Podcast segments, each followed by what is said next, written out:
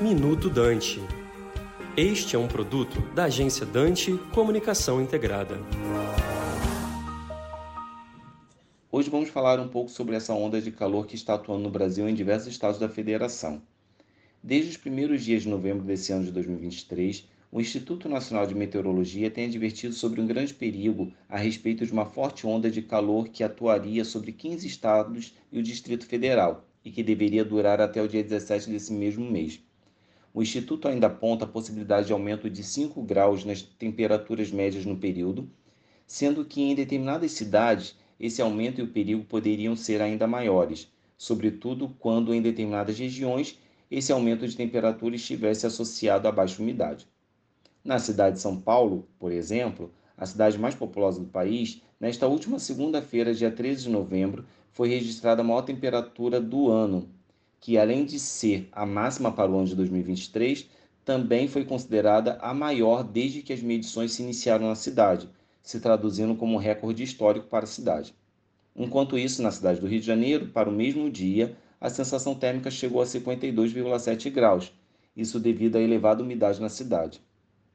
Podemos nos perguntar o que tem causado ondas de calor tão severas no país e em outras regiões do mundo.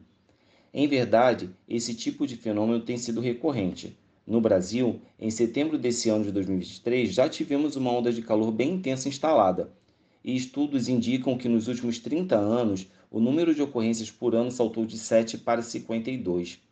Acontece que o aumento da frequência desse tipo de fenômeno está associado à intensificação do efeito estufa e aquecimento global e, consequentemente, às mudanças climáticas, em que já se pode observar um aumento na ocorrência de fenômenos climáticos extremos, tais como tempestades, secas, ciclones e, nesse caso, as ondas de calor.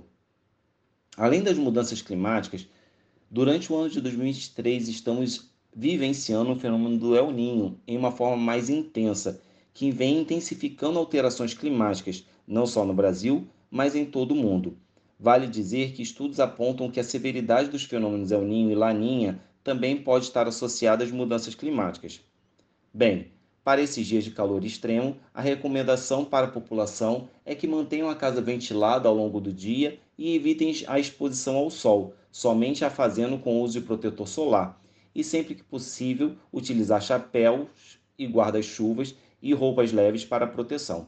Também é ideal uma maior hidratação com, a, com água em intervalos regulares mais frequentes. Aqui é o Cleiton Martins, professor do Mestrado Profissional em Ciências do Meio Ambiente da Universidade Veiga de Almeida, para o Minuto Dante. Você acabou de ouvir Minuto Dante, um produto da agência Dante Comunicação Integrada.